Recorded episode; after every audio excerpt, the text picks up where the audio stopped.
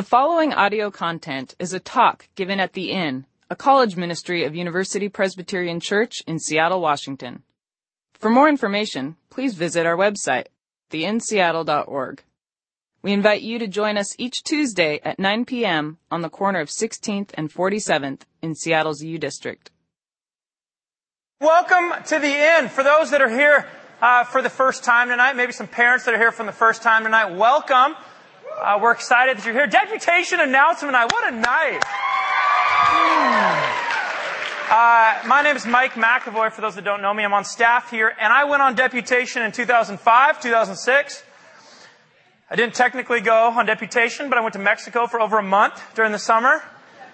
Over half the time was spent doing something productive. The other half was on the beach.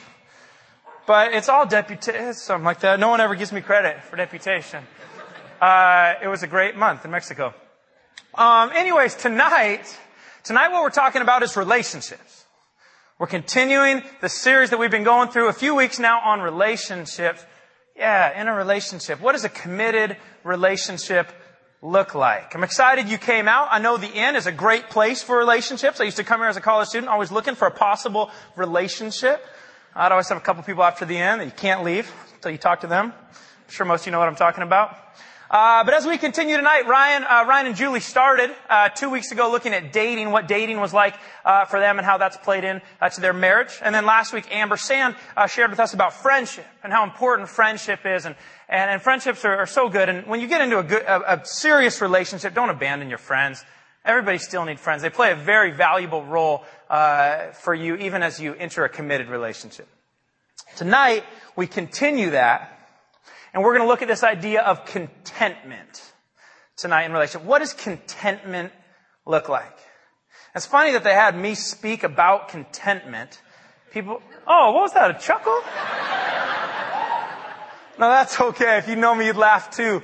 Uh, I'm 28, not married, and I've been through more relationships than probably anybody in here just because, uh, uh commitment. is tough. Uh, even that idea of contentment, what does it look like when the relationship isn't exciting and new and fresh? And what happens after you get through a few months of excitement and things just kind of get in a rhythm? That contentment, that, just kind of that peace. What does that look like? So for me to speak on contentment is kind of a weird thing, to be honest. But I will say I am currently dating. Thank you. Thank you. Uh, her name's Rachel. She's sitting in the back. Uh, yeah, she's back there. She's sick tonight, but she still is out. Great support. Give her a round of applause. Rachel, everyone. Feel free to talk to her after the end.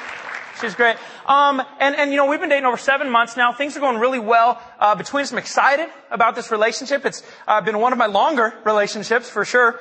Uh, but before this, I was, I may have been what you would call a classic three and out guy. Okay? Three months and I'm out.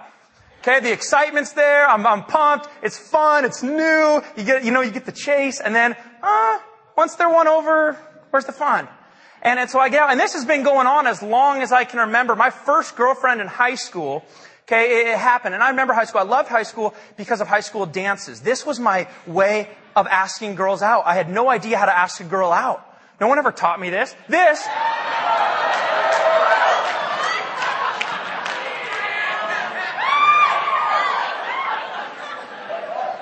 All right, hold it. One second. Oh, you were too early on that picture. Um, no, that's that's perfect. We'll go with that. This is my first high school dance, homecoming fall freshman year, and this was always my plan to get into a relationship. Ask a girl to a dance because every girl wants to go to a dance. They get to dress up, go dancing, and then they're all excited when they're there. You're like, we should keep doing this.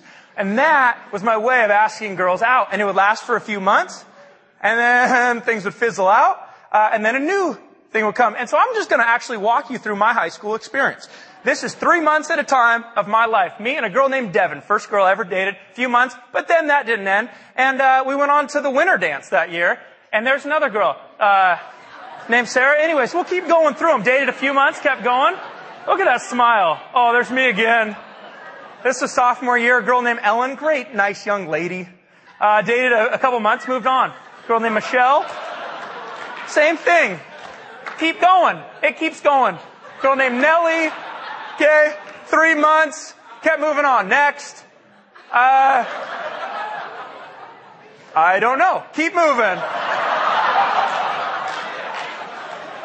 Girl named Erica dated a while, moved on. Oh, this is junior prom. Junior, how fun is junior prom? Uh, oh, and then there's senior year. We moved to senior year. Real quick thing, okay? This was every girl was about three months, and, and then we move on, or a little bit less, or a little bit more.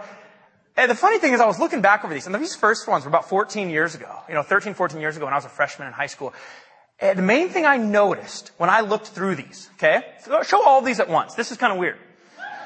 I'm wearing the exact same pair of pants in every high school dance photo.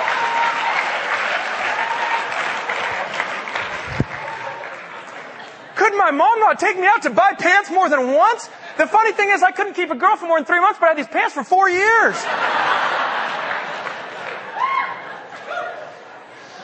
I think I'm even wearing the same shirt in multiple pictures.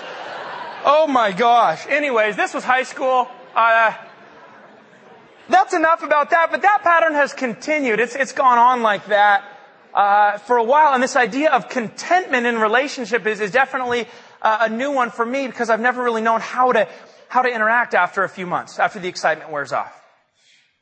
I think this idea of contentment is a pretty uh, mature concept, and I don't know if we really get it in college. In fact, I don't know how much importance we play, how much importance we place on contentment, on commitment, whether in relationships or otherwise, because contentment is all about being satisfied with what we have.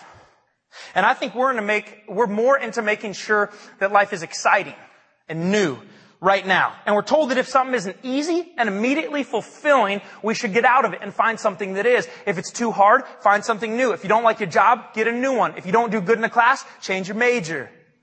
When you're a kid, it's like, oh, you're not a good at sport, just quit halfway through the year, we'll get you into something else right away. You know, we'll find something. If it's too hard, don't stick it out. We'll find something that's easy that we can do.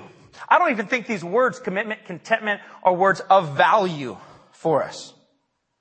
And this has been a big change, I believe, in our society in the last 40 years.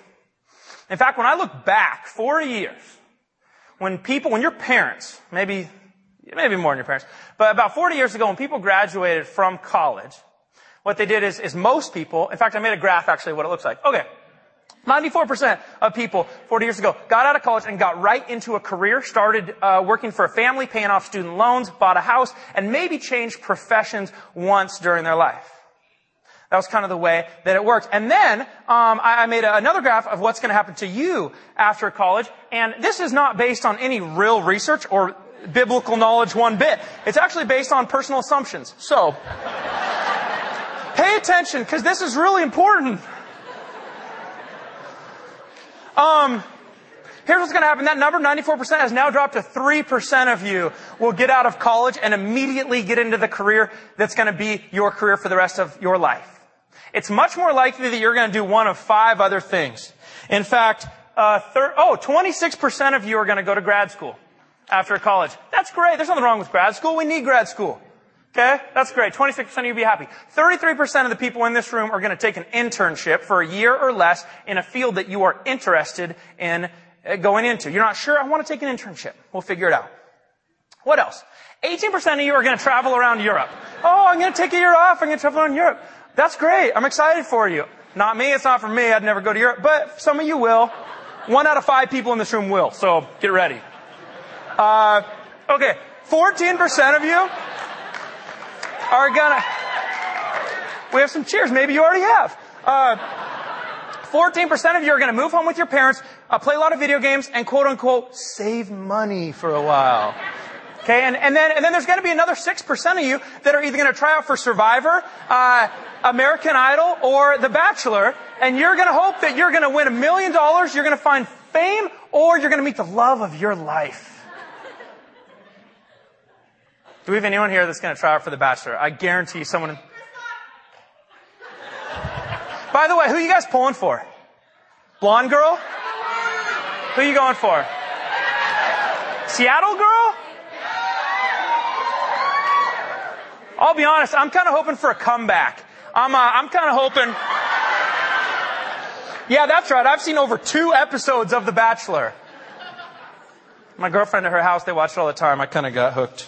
Um, that's really sad. Okay, here's what's sad about, I'm just gonna say this. I'm not a hater of The Bachelor. I loved that one episode where Crazy Girl, is like, is it me or am I just crazy? And everyone, everyone I was watching was like, yes, you are crazy. Anyways, what I don't get is, of course they're going to fall in love. They're going on the most romantic things in the whole world. And I love how the girls are always like, oh, Brad plans the most romantic dates in the whole world. Ladies, Brad does not plan a single one of these dates. oh, there we go. I aired. Okay, I'm fine. Okay, back to reality.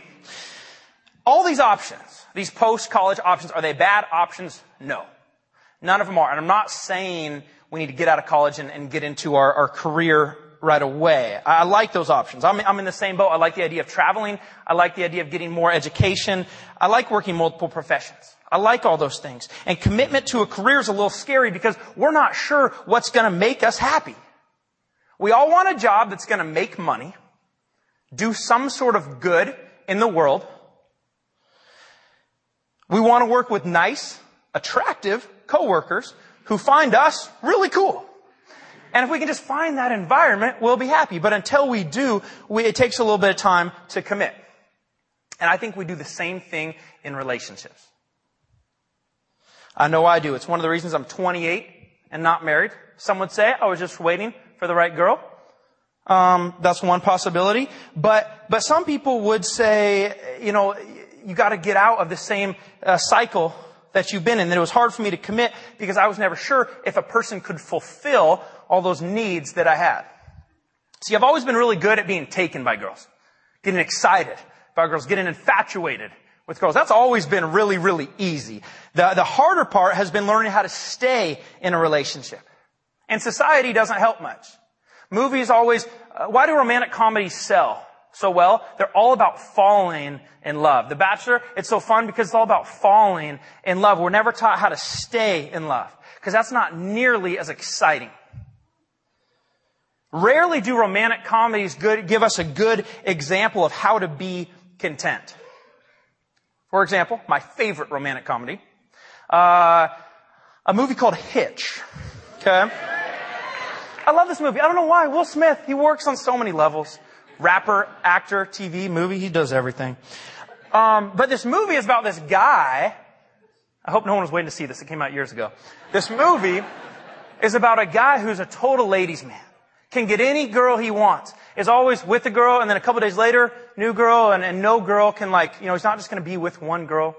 And then all of a sudden, this girl comes along, Eva Mendes, and, uh, and they go on three dates. One of them, he's kind of drugged up anyway, and for some reason, he falls in love after three dates, and the movie ends when he's just crazy in love with her, but they haven't really done anything. He really doesn't know her that well, and what we're told is that for the rest of their lives, it's going to be super awesome, exciting. They're going to have the same crazy dates on Ellis Island all the time.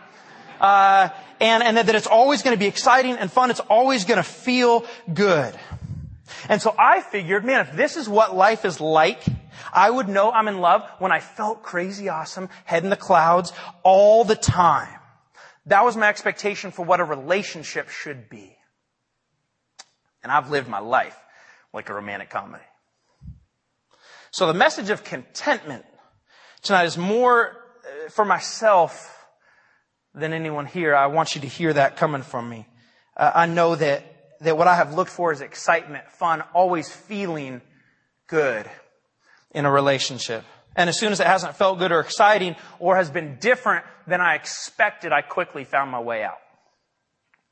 Now this message tonight, I want, I want to back up and say this is, this is not a message for you if, if you're thinking that you should stay in a, in a bad relationship, an abusive relationship, one that your friends are like, you really need to get out of that relationship. That's an unhealthy relationship. Some of you need to get out of that relationship. And, and this message is not for everybody here tonight, this idea of, of learning how to be content in it. I, I want to be very, very clear with that, that if, if it's a bad relationship where someone's not treating you the way that, that you know you deserve or your friends know you deserve, uh, please get out of that relationship. That's why we date. It's an exploration. It should be fun.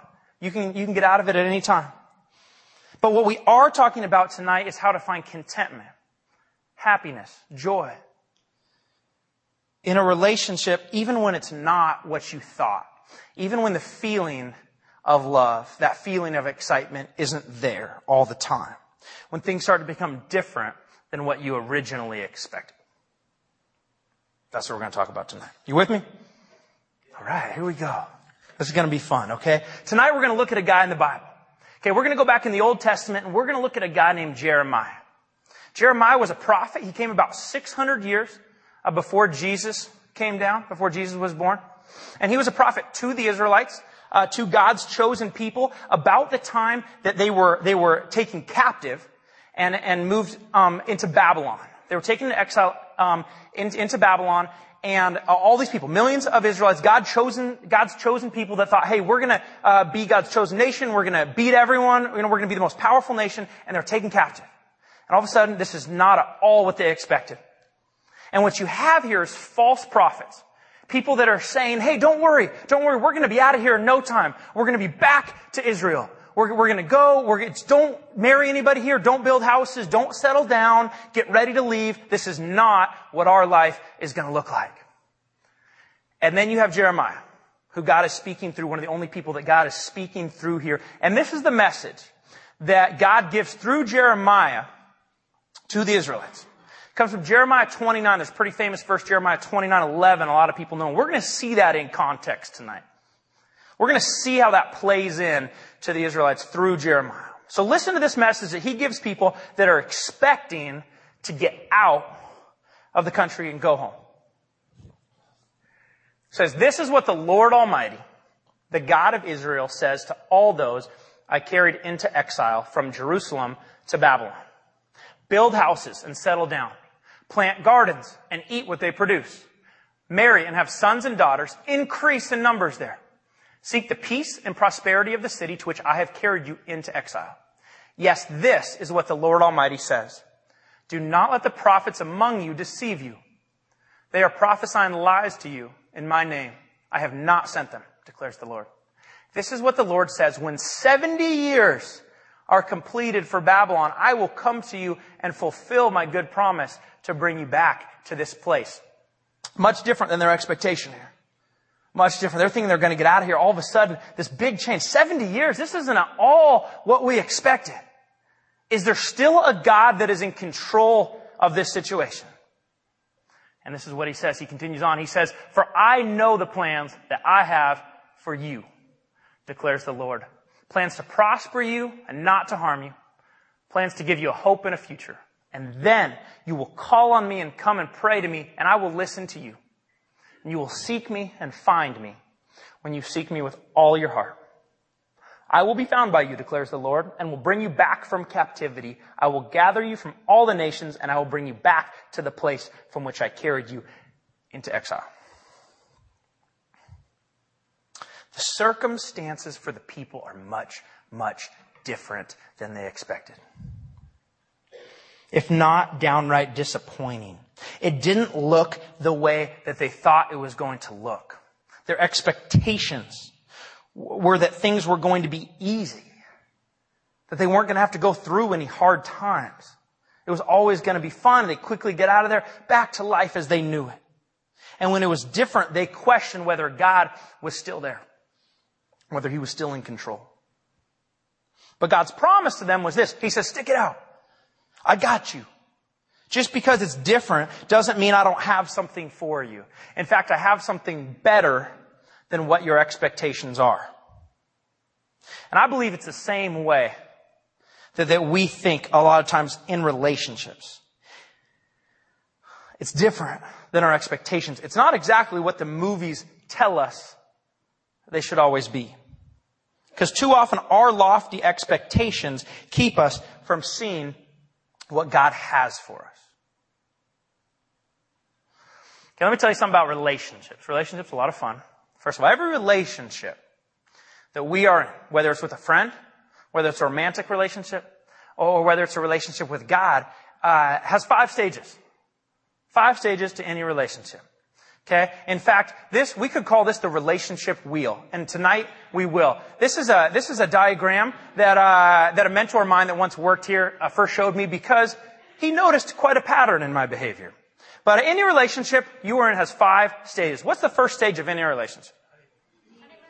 Oh, almost, almost. We got stage one, which is I don't know you, but I, you know, think you're cute and uh, let, oh, we had one conversation and this is cool. I'm figuring it out. And step one in a relationship is what we call scouting. Okay? hey, you're scouting someone out. Let's be honest. You don't know them real well, but you're kind of interested and you're going, is this somebody that I like? I don't know. But you get to know them a little bit. All of a sudden, wow, this is somebody I like. Uh, we have a lot in common. We both love Thai food. I think that's good enough.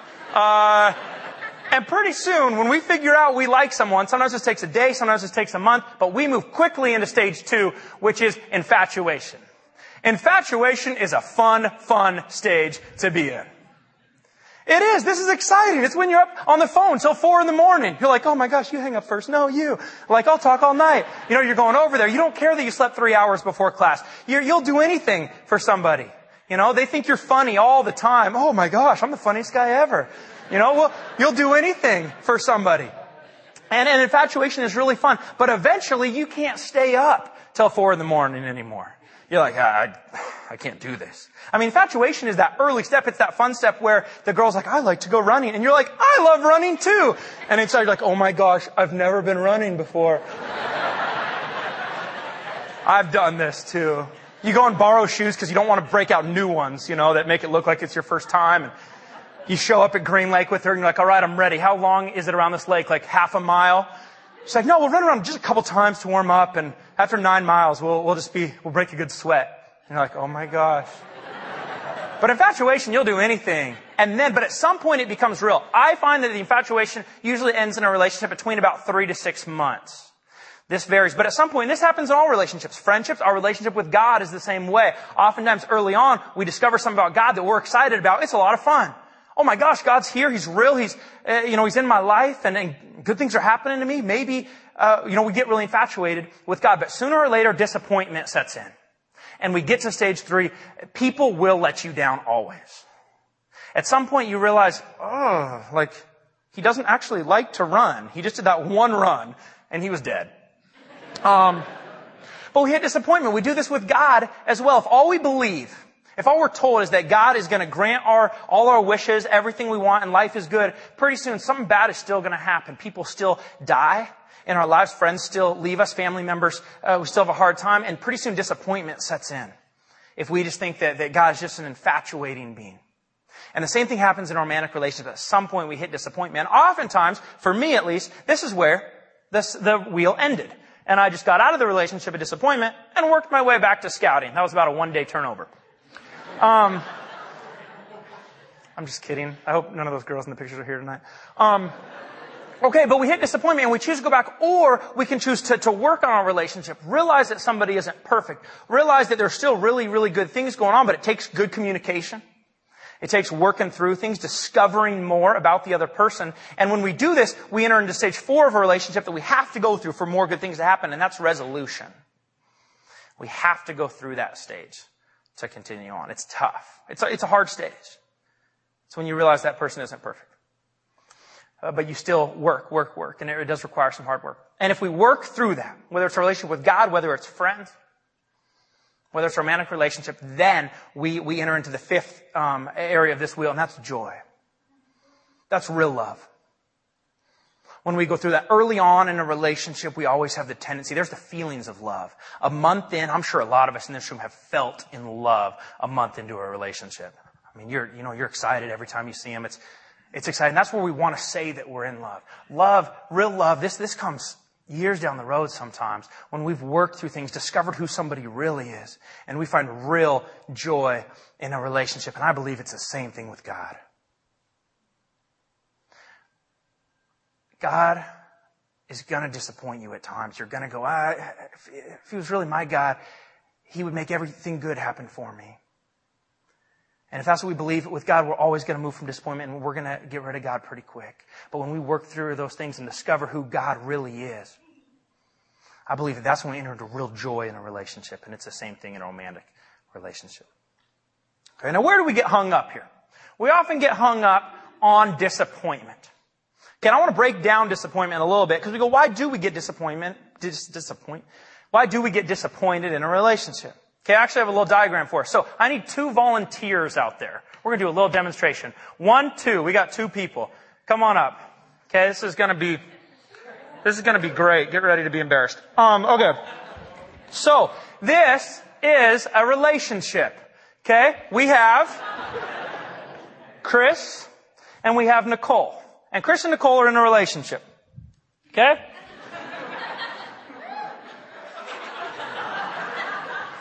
Okay, here we go. Nicole has certain expectations.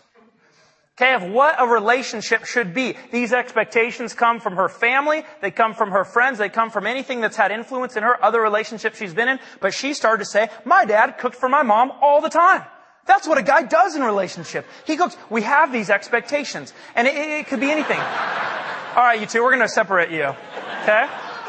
Okay, don't go too far now. But, but Nicole has certain expectations. Hold that up. And Chris has a certain behavior that he lives out. Okay? Well done. Okay? And, um, and in any relationship, okay, Nicole has expectations of what it should look like, and Chris, his behavior is, a, is another way. And early on, we don't notice that there's a gap between these two things because we're so excited to be in this relationship. I mean, he's a good looking man. Let's be honest. You would be excited to be in a relationship too. Um, but there's a gap between those. And as we leave infatuation and realize what's really going on, there's, there's a gap that is between these two things. And we have a choice to fill that gap with two things.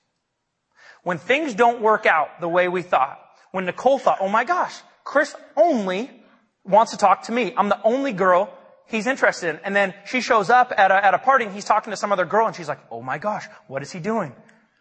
Her expectations say, man, maybe if he's talking to another girl, he doesn't care about me at all. Maybe that's what it's saying. And we have the choice every time we see someone's actions to assume the worst.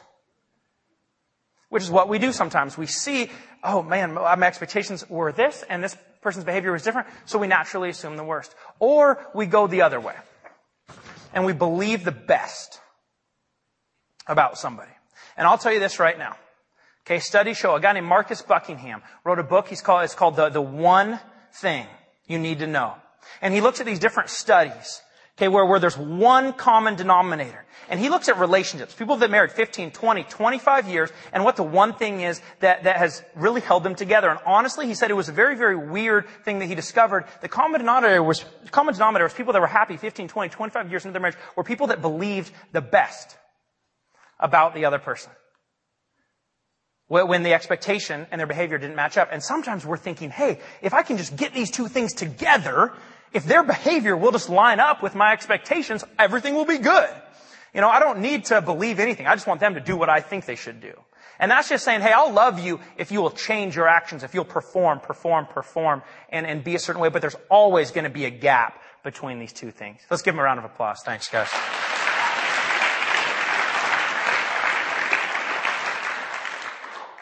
Couple weeks ago, Valentine's Day, exciting day if you're in a relationship. If you're not, it kind of sucks. Um, but uh, me and a couple guys on staff I work with, three of us decided we're going to make dinner for uh, the three ladies that we are currently dating. Uh, big romantic dinner. We got this nice place all lined up. Someone even set the table for us. Another girl came over and set it. Um, but it was so nice, and we're like, hey, 6.30, 6.30, we're gonna start at 6.30. That is time. Please make a priority. And, and I'm just gonna say this, okay? Um, sorry. Rachel. Rachel was about an hour late. Okay?